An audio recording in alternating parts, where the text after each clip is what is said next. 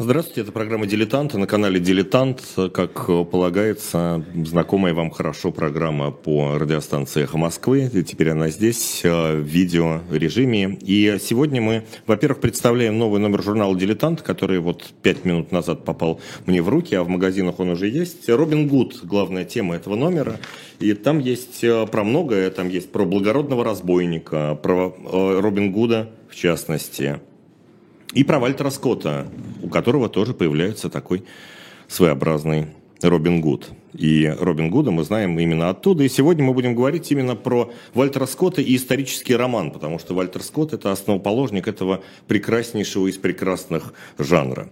Меня зовут Евгений Бунтман, напротив меня сидит Сергей Бунтман, автор статьи в «Дилетанте» про Вальтера Скотта. Я уже думаю, что мы должны, как Васильевы, уже братья Бунтманы. Да, сегодня у нас будет такая семейная программа, потому что еще, безусловно, Вальтер Скотт – это то, с чего начиналось знакомство в нашей семье с историческим романом, но это будет серьезный разговор про жанр и про героев, и чем исторический роман отличается от авантюрного романа, чем он отличается от романа «Плаща и шпаги». Вот что конкретно исторический роман из себя представляет. Но сначала, наверное, надо вспомнить, как именно появляется в романе Айвенго Робин Гуд, это его зовут совсем не Робин Гуд, это такой йомен по имени Локсли, у которого есть собрат, он же брат, преподобный Тук, который есть в английских легендах, и здесь Вальтер Скотт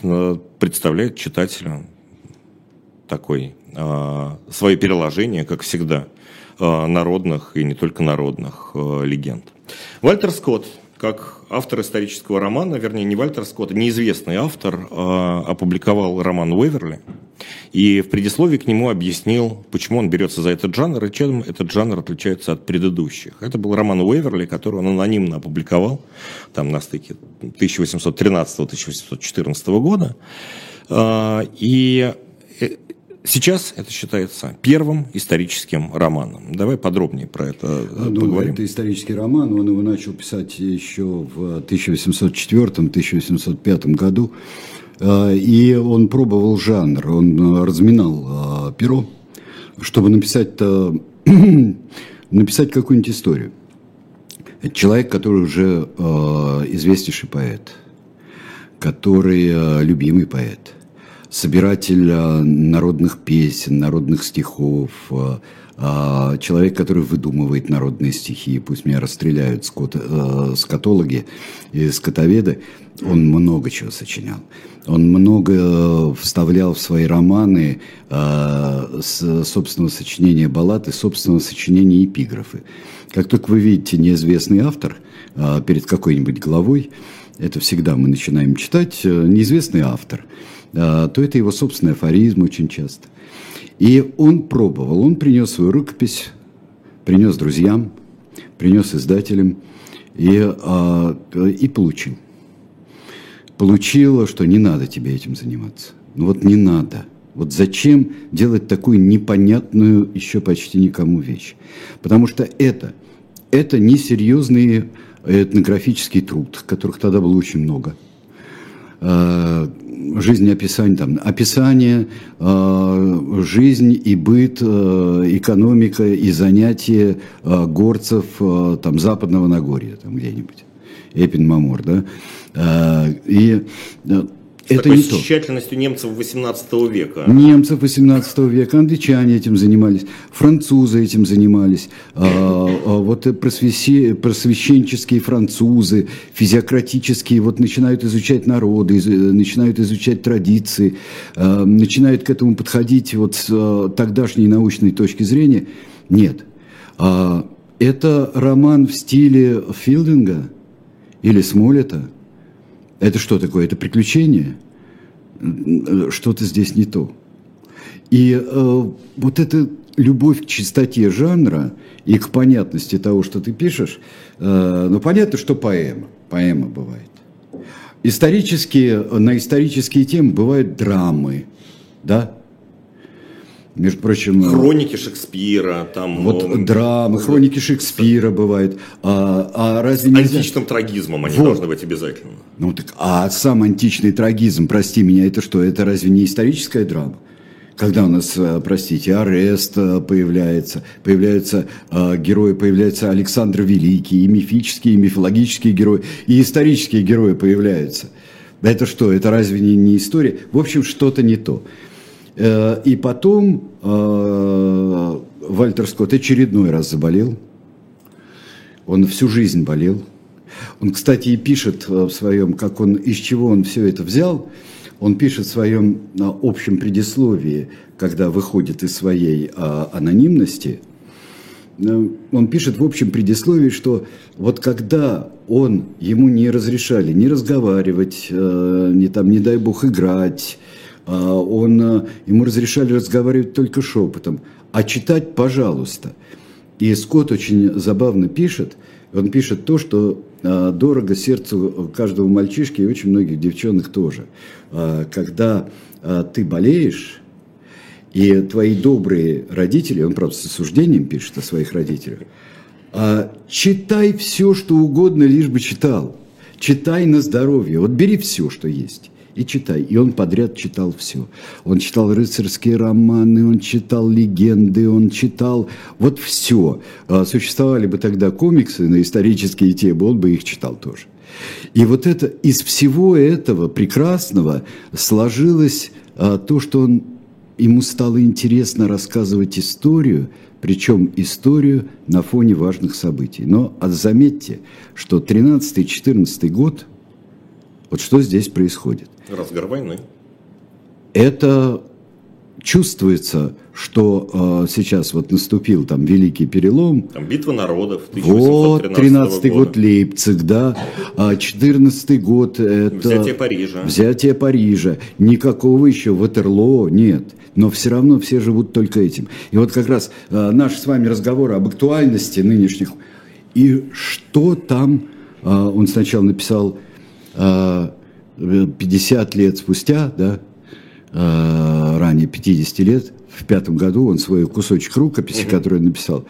Потом он, когда дописал, уже к 14 году... Он называется «Уэверли» или «60 лет спустя». Он называется... Он сделал 50, переделал на 60 и выпустил свой роман. Чем он замечателен? Вчера я предавался такому прекрасному занятию, читал одного из главных последователей Вальтера Скотта, статью Роберта Льюиса Стивенсона о том, чем романы Скотта отличаются от других. И чем они отличаются, вот, например, от исторических пьес. Исторические пьесы, пишет он зависит от стиля эпохи, в которой он пишется и в которой представляется на театре. Он зависит от привычек актеров, которые его играют. От коробки театра, как она выглядит. Круглое одно, когда в шекспировские времена. Потом театр Иниго Джонса, где вот этот лучик идет от короля, да, от правителя, идет лучик к театру. И вот все строится относительно присутствующего здесь правителя. Вот это по-другому. Другие привычки, декламация там третья, костюмы делают, исторические или неисторические. Ты зависишь от вот этой физики, пишет Стивенсон. А тут ты рассказываешь историю, и ты вбрасываешь своего героя в историческую эпоху.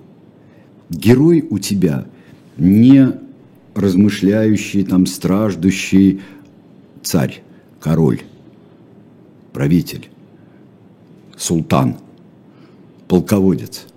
А это человек, который в этой истории живет и попадает. Причем она не проходит... Это мы уже переходим к законам жанра. Да. Такой, к арифметике исторического романа. Но их не было. Никакой-то арифметики не было. Пока Вальтер Скотт не придумал такую штуку, не придумал свой роман «Уэверли». И там очень Стивенсон тонко пишет, что у Филдинга в «Томе Джонсе», да, то, что это происходит в 1745 году, когда там бушует восстание шотландское, бушует гражданская война, принц Чарли идет аж на Лондон просто. А когда Том шел по дороге, ему навстречу прошел отряд солдат. Все! Абсолютно, больше ничего нет. А тут он бросает героя. И сейчас, я думаю, что даже те, кто не читал Уэверли, начнут узнавать совершенно другое произведение. Молодой человек, полный желания нести свою службу, не берегущий честь с молоду, как потом окажется, попадает к своему родственнику перед тем, как на отдаленных, в общем-то, северных рубежах Англии и Шотландии, которые тогда в Великобритании, только она в Великобритании там стала после акта начала XVIII века. Ну вот это непонятное, там, где что-то там вроде бы клубится, но он в Драгунский полк идет, начинает служить, у своего родственника гостит, у родственника там дочка, на которую он пока не обращает внимания. И он вдруг оказывается дезертиром и попадает в центр, просто в центр восстания. Его признают дезертиром, потому что он не по своей вине не возвращается в полк. Родственник разве что не капитан, у которого дочка. Зато там есть другой капитан. Я думаю, что все-таки к этому подходят очень многие люди сейчас, когда пишут, они и вспоминают о знаменитых словах, сказанных Пушкину. Вот хорошо бы сделать что-нибудь такое похожее на Вальтер Скотта, роман в стиле Вальтер Скотта, как это говорится, из Бориса Годунова. Но не как Загоскин. Нет. Между прочим, с Загоскиным идет полемика невероятная у Пушкина, заочная. И он пишет одноименные произведения вообще-то. Мы вернемся к Пушкину. Да. Вот про законы жанра. В предисловии к Уэверли Вальтер Скотт пишет про вот этот вот оксюморон в некотором роде. Исторический роман. Ну, как бы либо исторический, либо роман. И вот здесь Скотт соединяет. И другими словами, он рассказывает историю, то есть исторические события через призму частной жизни. Есть линия частной жизни персонажа и есть исторический контекст, в котором он. И это, в общем-то, получается закон исторического романа. И обязательно должен быть персонаж, который становится центральный персонаж, он становится, ну, не то что жертвой этого водоворота событий, его подхватывает эта волна, как правило, да, в исторических романах. И то ему одному персонажу, как в Квентине Дорварде, попадается переодетый король. Другому, я надеюсь, что наши слушатели читали Квентина Дорварда, здесь нет спойлеров. Да. Дядюшка Пьер это, кто не читал, тот слушал, мы же не дочитали. Другому персонажу исторического романа Вальтера Скотта тоже попадается переодетый король. И здесь, правда, король не переодетый в истинный король, принц Чарли, да, шотландский король, но, тем не менее, вот обязательно здесь он должен попасться, да, это закон жанра. И переодетая императрица, в упомянутой тобой капитанской дочке, она, конечно, тоже очень важна. Конечно, и есть такая вот вещь, которая нас отсылает к капитанской дочке, это мы не зря, это не для того, чтобы сказать, ой, Пушкин списал затравку, в общем-то, взял. Взял. Кто-то так думает, потому что Пушкин написал образцовый русский исторический роман. Он написал образцовый русский рыцарский роман стихотворный, это Руслан и Людмила, это первый русский рыцарский роман, именно роман, и он так написан. Но «Капитанская дочка», и когда он пишет историю Пугачева, когда он изучает Пугачевское восстание, и когда он чувствует, что это действительно, когда ты здесь даже не то, что ему... Ты понимаешь, ты говорил немножко сейчас о периферийных вещах. То, что там встречается ему переодетый король, а встречаются и не переодетые все. Бывает кому-то, как в «Талисмане» встречается переодетый султан. Вот, но обязательно по закону жанра должны быть исторические персонажи. Конечно. Их не может не быть. Конечно. Вот здесь самое главное, это вот взгляд. Взгляд, как он сделал такого достаточно наивного, далекого от двора. У него дядя был там, когда-то участвовал, поддерживал прошлое шотландское восстание. Но он этого не понимает. Он понимает только одно, что надо быть честным человеком. Он приходит туда, надо честно, если ты пошел служить, надо честно служить. Если ты дал слово, надо слово это держать. И то, что потом поймут последователи Вальтера Скотта, это он еще оселок, он мерило, этот персонаж. Он каждую секунду... Мерило чего? Мерило справедливости и несправедливости. Вот смотрите, Квентин Дорвард, да, у него...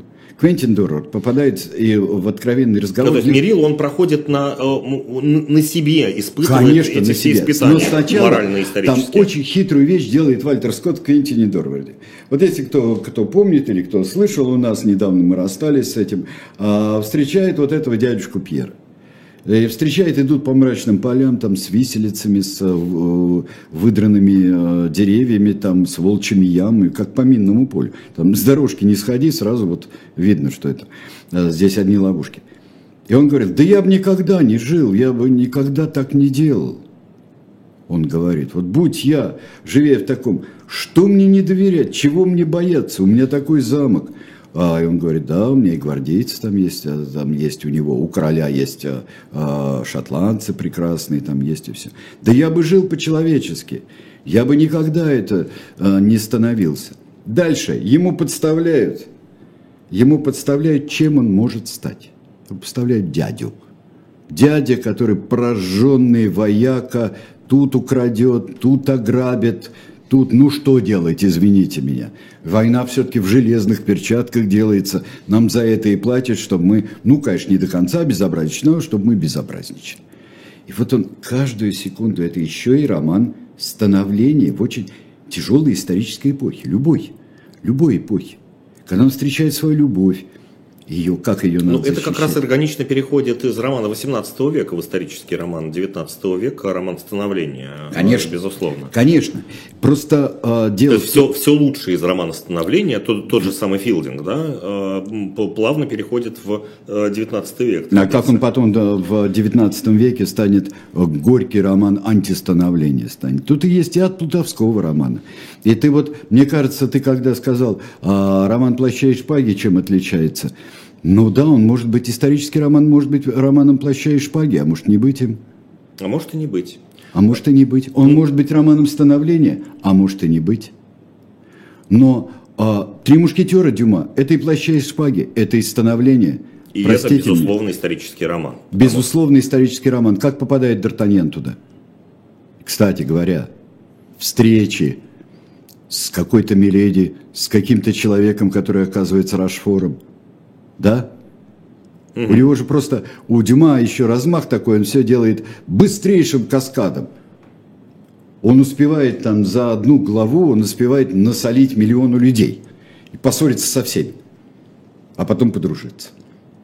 Он успевает. У Вальтера Скотта немножко не так. Он не хотел, чтобы его... Он не хотел двух вещей, которые он потом напишет в общем предисловии. Он не хотел двух вещей. Он не хотел, чтобы его любили за то, что он Вальтер Скотт, любили его романы. И не хотел, чтобы ненавидели поэта Вальтера Скотта и собирателя, замечательного человека. Ему уж 40 с лишним лет уже. Из-за того, что он написал неудачную вещь. Очень смешной эпизод с этим есть с Джейн Остин. Джейн Остин писала как-то сестре, когда выяснилось, кто автор Уэверли, она писала возмущенно: это нечестно, ну как так можно? Ну почему это Вальтер Скотт? Почему он отбирает хлеб у других писателей? Почему он же и так великий поэт? Зачем ему еще это? Вот это очень хорошая, это смешная реакция, очень хорошая реакция. Но роман великий, она пишет в письме сестре, да. По-моему.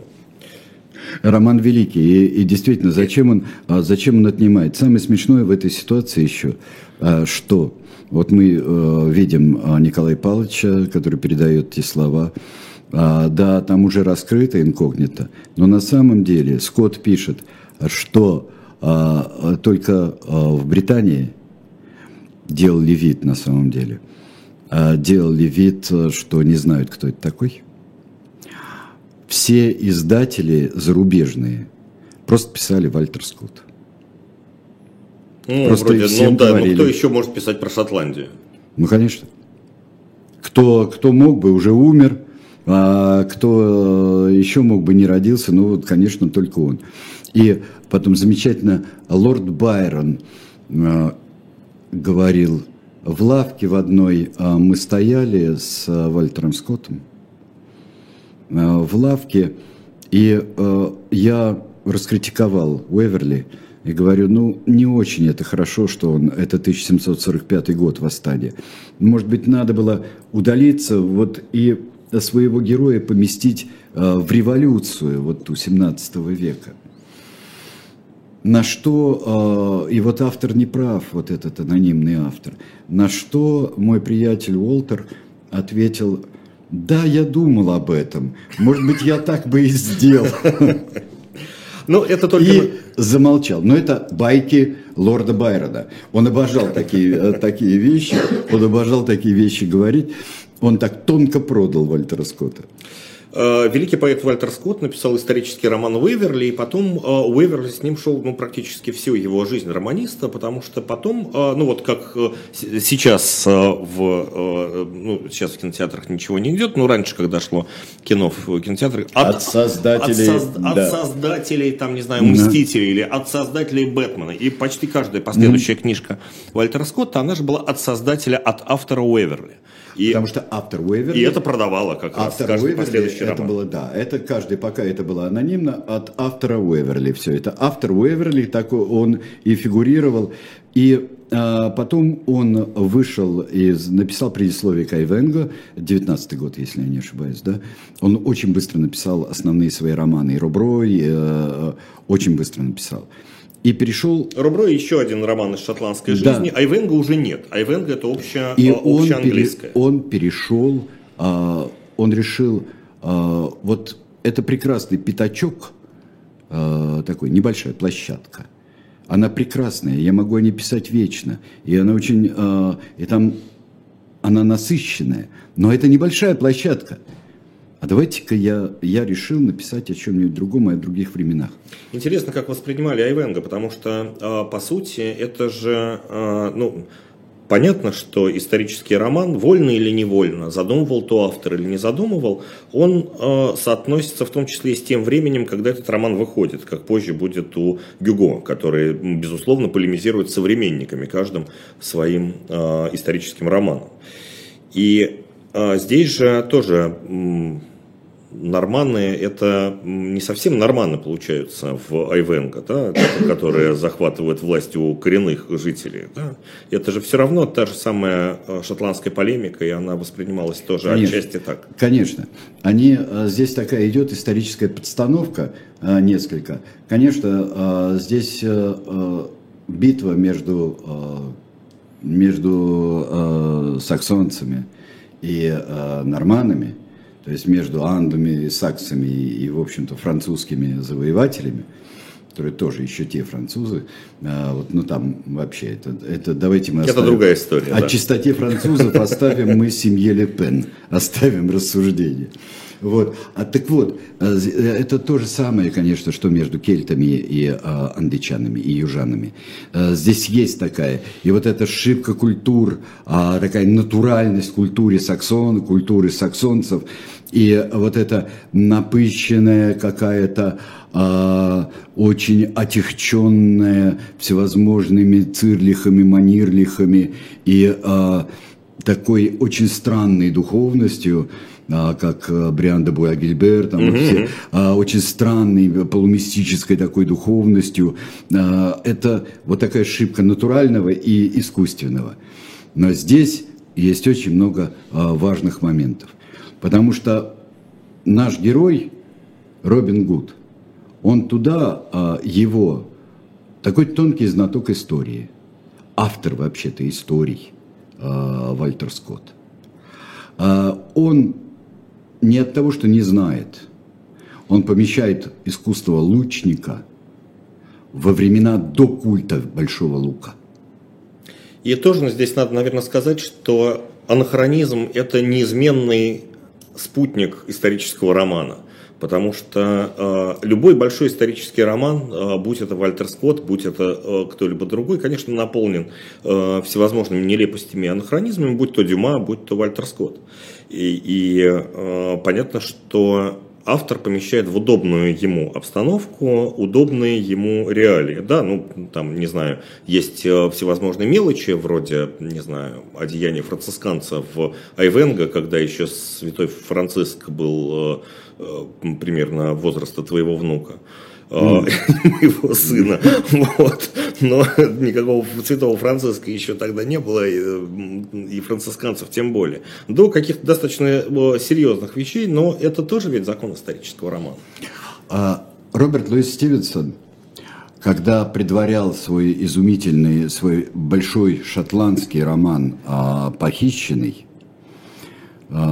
писал в предисловии: да, я знаю, что эпинское убийство, это главный там момент, было тогда-то и тогда-то. Но я не пишу учебник истории. Я пишу роман об истории. Так же, как у него в «Черной стреле». Почему мы обращаемся к Стивенсону? Потому что он один из последователей и очень важных продолжателей. Не только по национальности, не только по языку своему, и не только по своей поэзии и прозе, он, в общем-то, знамя Вальтера Скотта он поднял и пронес еще несколько дальше. И он пишет здесь: да, понятно, и всем известно, что будущий Ричард III, Ричард Глостер, не мог быть в это время... Когда он встречается с героем, вот тут же, пожалуйста, тоже тебе молодой тоже Глостер, встреча с переодетым. И конечно. Дик Шелтон, главный герой, который тоже проходит становление, который тоже проходит через узнавание тайн своей семьи. Да и благородный разбойник там есть, да, в этом романе, конечно. Сейчас мы дойдем до благородного разбойника. Я знаю, что Ричард не был Глостером в это время еще, и что он был достаточно молод. Но это важно столкнуть с такой фигурой, как Ричард Глостер, будущий Ричард III, который ему, мистически настроенный Ричард, Горбун, когда он говорит «Ричард и Ричард», два Ричарда. И когда открывается перед Ричардом Шелтоном, перед главным героем, смотрите, тоже очень важная вещь, как перед Д'Артаньяном открывается, как перед Уэверли открывается тоже вот в «Восстании», как перед Гриневым открывается судьба, в общем-то, будущего там генерала или адъютанта Пугачевского, как Швабрин-то там служит, да?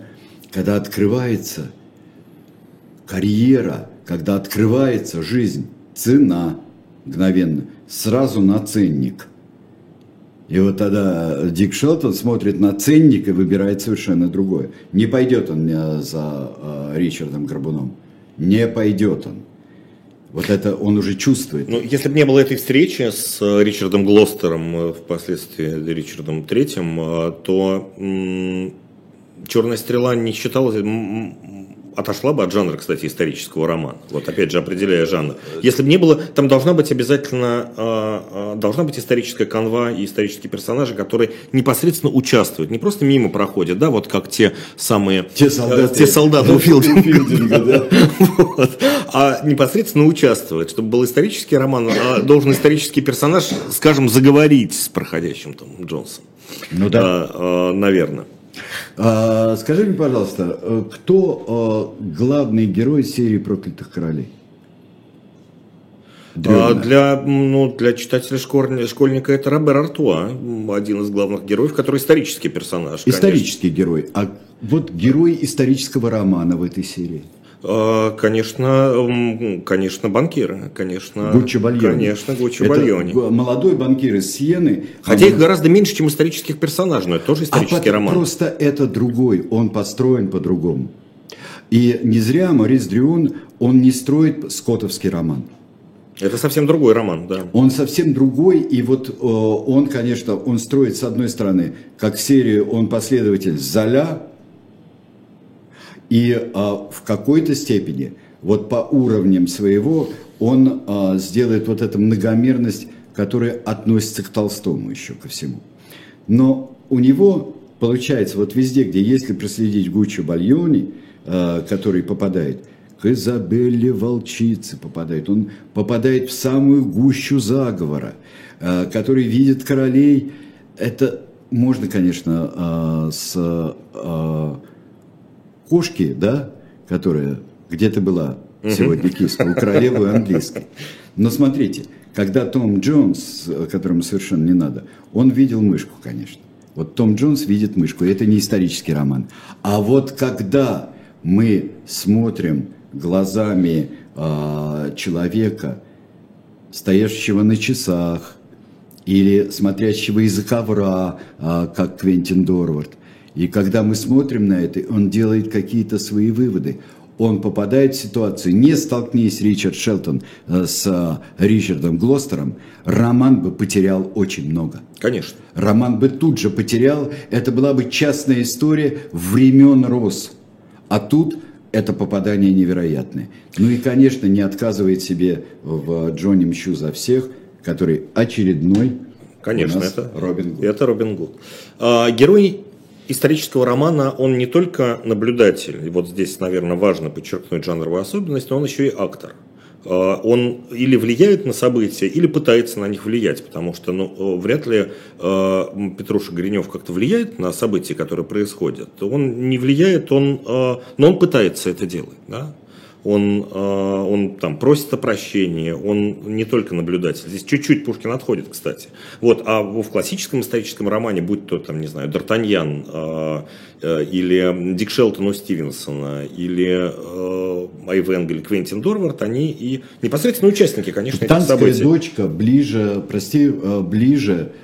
к образцово-показательному первому, который не следовал никаким правилам, а был местом выработки того, что заметит и сам автор потом. Это все-таки рефлексия, вот, то, что здесь должно быть. Здесь ощущение того, что это обязательно должно быть так. Уэверли не влияет на исторические события. Почему Петруша Гринев ближе всех к Уэверли, и «Капитанская дочка» ближе всех к Уэверли? Между прочим, реальные персонажи, которые, да, он спасает, будучи среди повстанцев, он спасает офицера английского, и потом этот офицер ему платит старицей. Здесь офицер, который был прототипом, когда он пытался спасти Александра Стюарта, тоже прототипа, здесь пытался спасти Александра Стюарта, он сказал, сначала пошел там к одному руководителю, потом пошел к герцогу Аргайлскому, самому страшному, зачистителю Шотландии Кэмпбеллу. Когда тот отказал, он сказал: я пойду к королю, и он пошел к королю. И вот это очень важно, то, что здесь Пушкин невероятно, гениально проверяет. Ты знаешь, что я сунулся к Ванессе Редгрейвс с этой идеей? Когда она здесь была и занималась чеченскими войнами, Ванесса Редгрейв очень занималась. Я говорю, вот что надо было бы снимать. Вот для того, чтобы поняли, вот и у нас, и вообще везде, вот что надо снимать. Надо снимать как Уэверли или как «Капитанскую дочку». «Кавказский пленник». «Кавказский пленник», между. Вот, понимаешь, вот потрясающая вещь, насколько это оказалось заразным. Но я думаю, что тебе что-нибудь пишут о том, что любят, потому что или не любят и с чем не согласны. Много пишут про другие исторические романы, спрашивают, можно ли Робин Гуда сравнить с Дубровским. Безусловно, можно. Это Дубровский сознательно это та же «Повесть о благородном разбойнике». Конечно. Карл Мор, Дубровский, Робин Гуд, разумеется. Да. И это,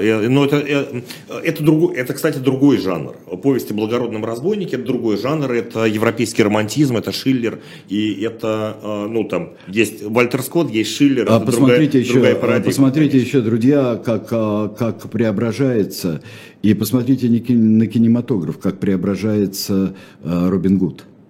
И в кино, начиная от Эрла Флина, который играл в 1938 году, да, цветной Робин Гуд, да. в отличие от капитана Блада. Ну вот, и как он преображается, и когда мы доходим до Рассела Кроу, мы доходим. И вот эта история Локсли не просто Йомина, а Локсли обездоленного дворянина, она очень важна. Еще хотелось бы успеть поговорить про дальнейшее развитие исторического романа и не только про последователей Вальтера Скотта, потому что как такое жанровое дерево, исторический роман начинает в самые разные стороны расти, потому что вряд ли Виктора Гюго можно назвать последователем Вальтера Скотта. Это абсолютно другой исторический роман, абсолютно другой по подходу своему. Гораздо больше какие-то, как, например, если опять же отталкиваться от Уэверли, есть 93-й год Виктора Гюго, где это не просто... рассказ о событиях 93-го года, страшных, кровавых, во Франции. Но это еще и, конечно, политическая полемика, современная ему. Естественно. Безусловно. Но такому яростнейшему республиканцу. Сам Гюго был страшно благодарен Вальтеру Скотту за открытие перед ним дверей. Потому что Гюго был во многом человек, который не только открывал сам, пока он не стал памятником самому себе в старости, не только открывал сам, но еще был страшно благодарен за открытые двери, в которые он входил с превеликой радостью. И он вошел в жанр этого романа.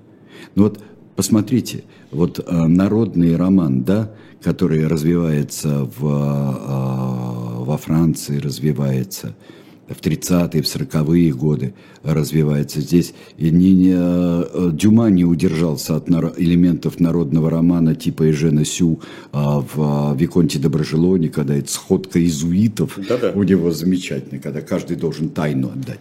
Но при этом... еще написал Жозеф Бальзамо, который покруче Эжена Сю будет для сторонников теории заговора, иллюминатов, конечно. Да. И так далее, и тому подобное. Но Виктор Гюго пишет величайший роман «Отверженный». Величайший роман, в котором есть все. Но отдельно. И история есть, и народный роман. Это и тайна, и все что угодно. Это великий роман. Мало кто помнит, что в «Отверженных», потому что «Отверженные» так немножко разбиты на много частных историй, но это величайшее описание Ватерлоо, которое достойно любого исторического романа, конечно, невероятное совершенно. Сенкевич.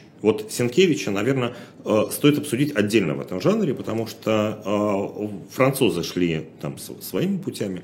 Генрих Сенкевич... это такой абсолютно чистый ведь жанр исторического романа, такой чистый и незамутненный, как у того же Вальтера Скотта, как отчасти у Стивенсона в некоторых романах. Стивенсона, и там очень много от Стивенсона не тех вещей, которые мы считаем, например, от Владетеля Блантре, там очень много сходного с Сенкевичем. Эта история, можно сказать... что все романы Сенкевича – это пропавшая девушка и бесконечные ее поиски через исторические события. Вообще большинство книг в Голливуде это называется «Девушка в беде». «Девушка в беде».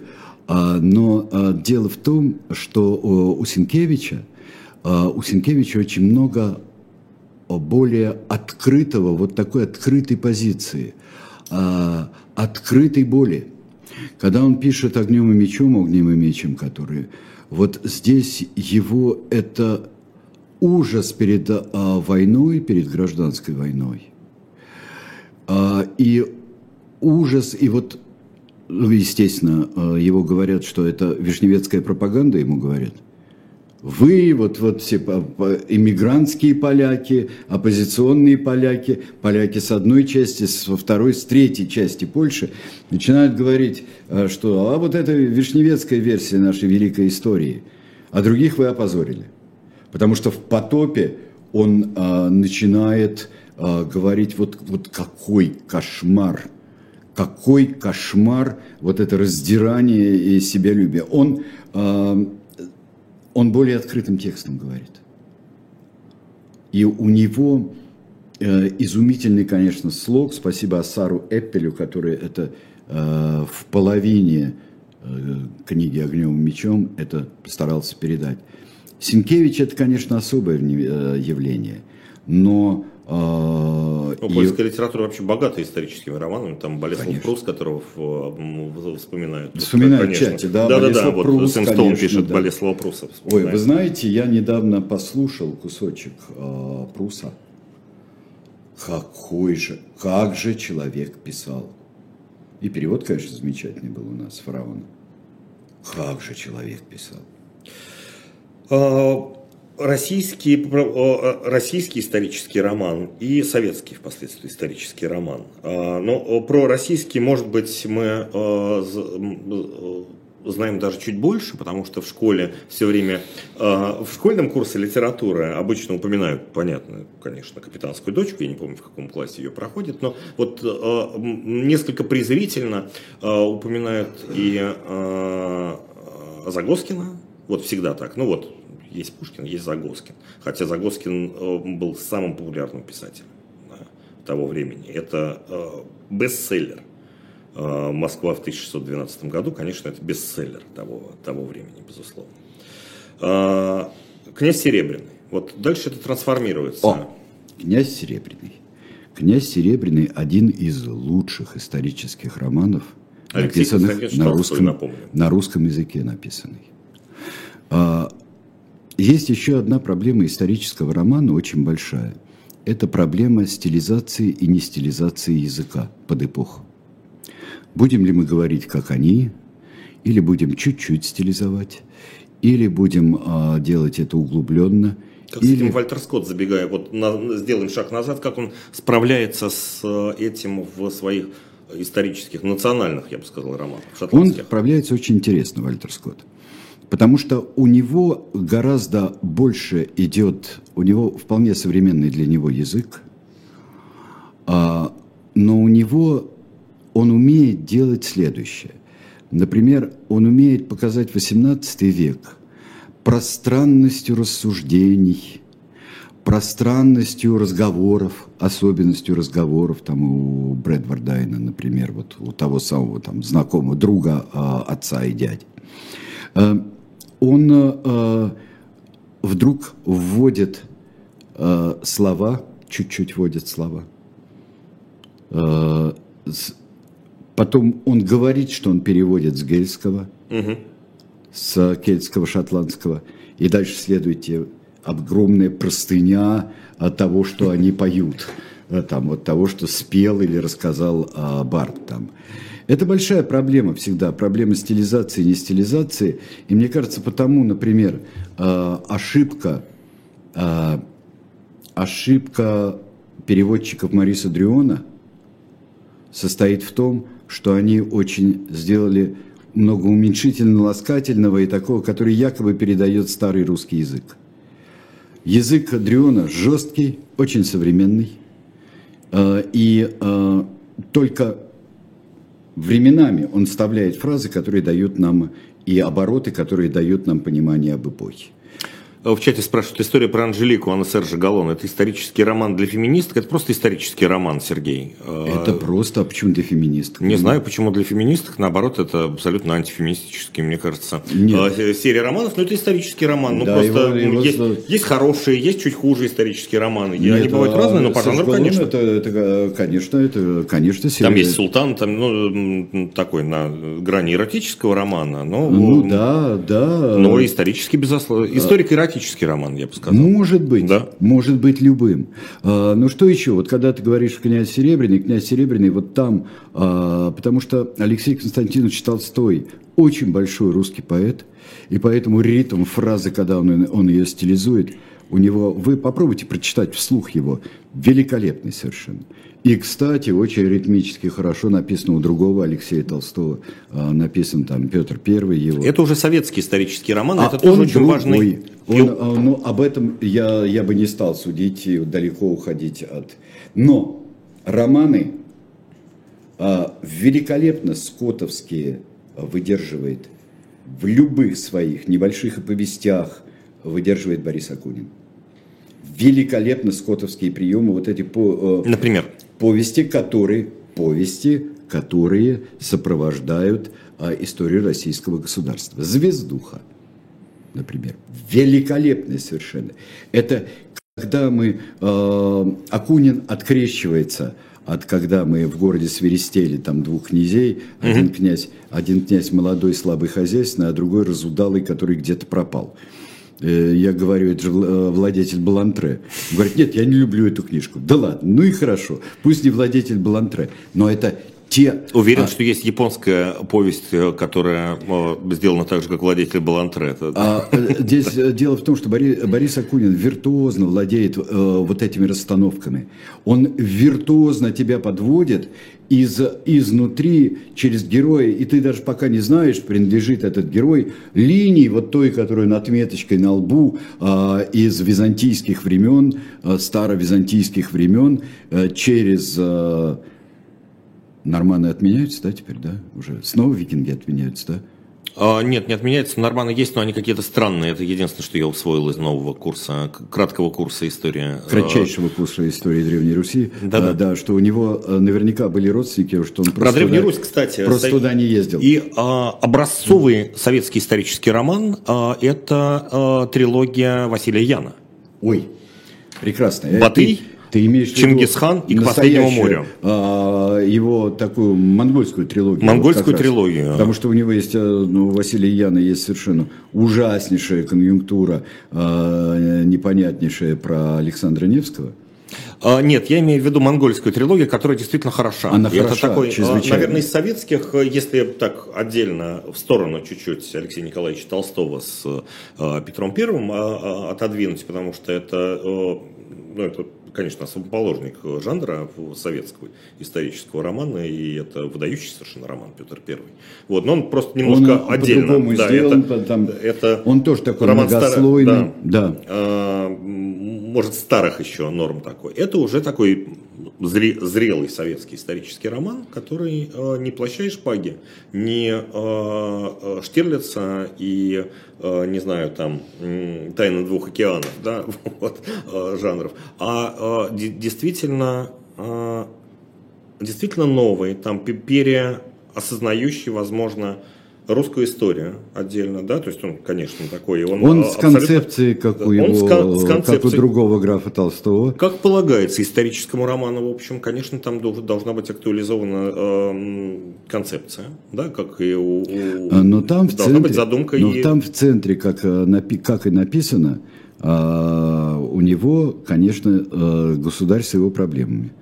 Государство при всех боковых линиях, которые там есть, там все это существует, но все равно это государство его проблемами.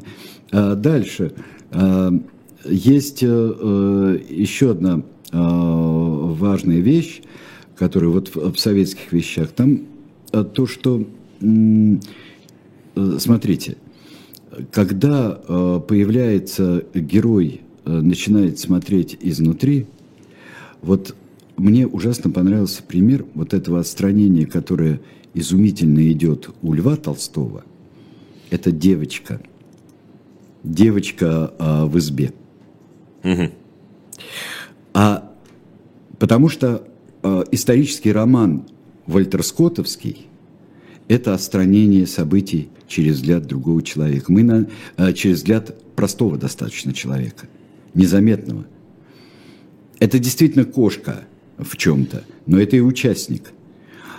И смотрите, как это вернулось через Тома Стоппарда и через массу всевозможных ответвлений, когда смотрят со стороны. Я имею в виду вот такую поворотную пьесу «Розенкранц и Гильденстерн мертвы», когда мы смотрим на великую историю глазами самых ничтожных героев ее. розенкранца, провокаторов розенкранца и Гильденстерна. Но ведь это же вызвало огромную, просто огромную серию такого рода вещей.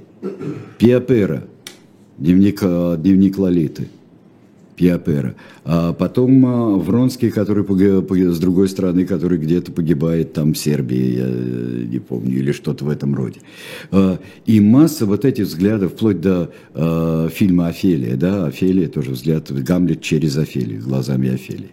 Что там все по-другому вышло вообще. Есть французский роман, который... брат того араба, которого убил главный герой в «Постороннем Камю». Ага, да, хотя бы. Но вот смотрите, никогда не бывает, бывает фольклорный известнейший персонаж, такой персонаж исторический, как Роб Рой Макгрегор, может быть героем, или Монтрус может быть героем. Но когда называется роман «Талисман» или «Ричард Львиное сердце в Палестине», у него герой не Ричард Львиное сердце. Естественно, нет. Вальтер Скотт долго объяснял в предисловии, почему он назвал роман именно так. И наоборот, это было не принято как-то называть. Почему Уэверли, почему не каким-то местом, не какой-то локацией он назвал. Хотя роман вроде бы исторический. Да? Потому что Ричард I в Палестине — это как раз название для исторического романа, вернее, не для исторического романа, а для какого-нибудь романа до Вальтера Скотта как раз. А тут он обманывает немножко. Или даже не это самое, это «Ричард Львиное сердце в Палестине» – это замечательное название для оперы, я бы сказал. Например, да. Например, несколько раз я видел предложение обсудить «Тарас Бульбу» как исторический роман. Вот здесь мне представляется важным обозначить разницу между историческим романом и неисторическим романом, потому что «Огнём и мечом» – это исторический роман, где действуют исторические персонажи, где есть король, где есть Ерема Вишневецкий, где есть много исторических, где есть тот же самый Багун, который, опять же, исторический. Богдан Хмельницкий. Да, или Богдан Хмельницкий. Есть ли кто-то из этих персонажей в «Тарасе Бульбе»? Нет. «Тарас Бульба» противоречит всем тем законам исторического романа, про которые мы говорили все это время, на самом деле. Извините меня, это повесть из времен тех. Повесть из времен. А кто когда претендовал на то, что это историческое? Нет, просто говорят, вы забыли Тараса Бульбу. Вот именно здесь, мне кажется, очень важным обозначить эту разницу. Потому что, если вы помните Тараса Бульбу, то там нет даты. Там нет никакой даты, в каком году это произошло. Это только можно вычислить вот так вот достаточно хитроумным способом, когда именно это произошло. В историческом романе есть четкие указания на время действия романа. Есть четкие указания на исторических личностей. Когда, кто, как. И если бы там был, не знаю, крымский хан. Такой-то, да, который делал бы то-то, то-то, и его видел бы герой. Это был бы исторический роман. Польский король или польский воевода какой-нибудь. Так что большое спасибо, что написали про Тараса Бульбу. Это как раз важно для того, чтобы обозначить этот жанр исторического романа. Потому что это не просто книга, в которой происходит что-то историческое. Нет, это, конечно, не так. Не все романы Дюма – это исторический роман, безусловно. «Граф Монте-Кристо» – это не исторический роман. Совсем нет. Это роман про современность. Это сцены из современной жизни. Да, это современная жизнь. Хотя, кстати, там есть благородные разбойники. Там есть и благородный разбойник, там много чего есть. Да вообще, друзья мои, вот мы же не товарищ Буало, который вот... Если ты вышел, у тебя... Но стараемся им быть. Если у тебя пьеса длится 24 часа 1 минута, это уже не пьеса, это уже нельзя. Если в трагедии там... Вот у тебя нет единства действия, тоже это не пойдет. Нет, так нельзя. Но самый замечательный, конечно, и самый... потрясающий эпиграф, который предпослал Морис Дрион своему роману, цитирую братьев Ганкуров. Этот эпиграф станет нашим эпилогом. Да. История, да, это роман, который был на самом деле. Вот. Про исторический роман мы сегодня говорили. Сергей Бунтман у нас был, гостем, хозяином, переходящим гостем-хозяином программы. Во-первых, журнал «Дилетант» можно купить, майский номер с Робином Гудом, который стоит то ли среди деревьев, то ли среди стрел. И там много всего интересного. Я так целиком не успел прочитать, но много посмотрел. Это раз. Два. Обязательно заходите на шоп diletant.ru. Там масса всевозможных книг. И в том числе в понедельник, как мне по секрету сказали, там будет, например, Буссенар. «Капитан Сорвиголова». Я говорил об этом еще. В понедельник будем. Скажи, что будет сейчас. Быстро скажи, что будет сейчас. Сейчас будет особое мнение, а потом с Ниной Хрущевой будет 20-22. Спасибо большое. Программа «Дилетанты». Евгений Бунтман и Сергей Бунтман были с вами. Спасибо. До свидания.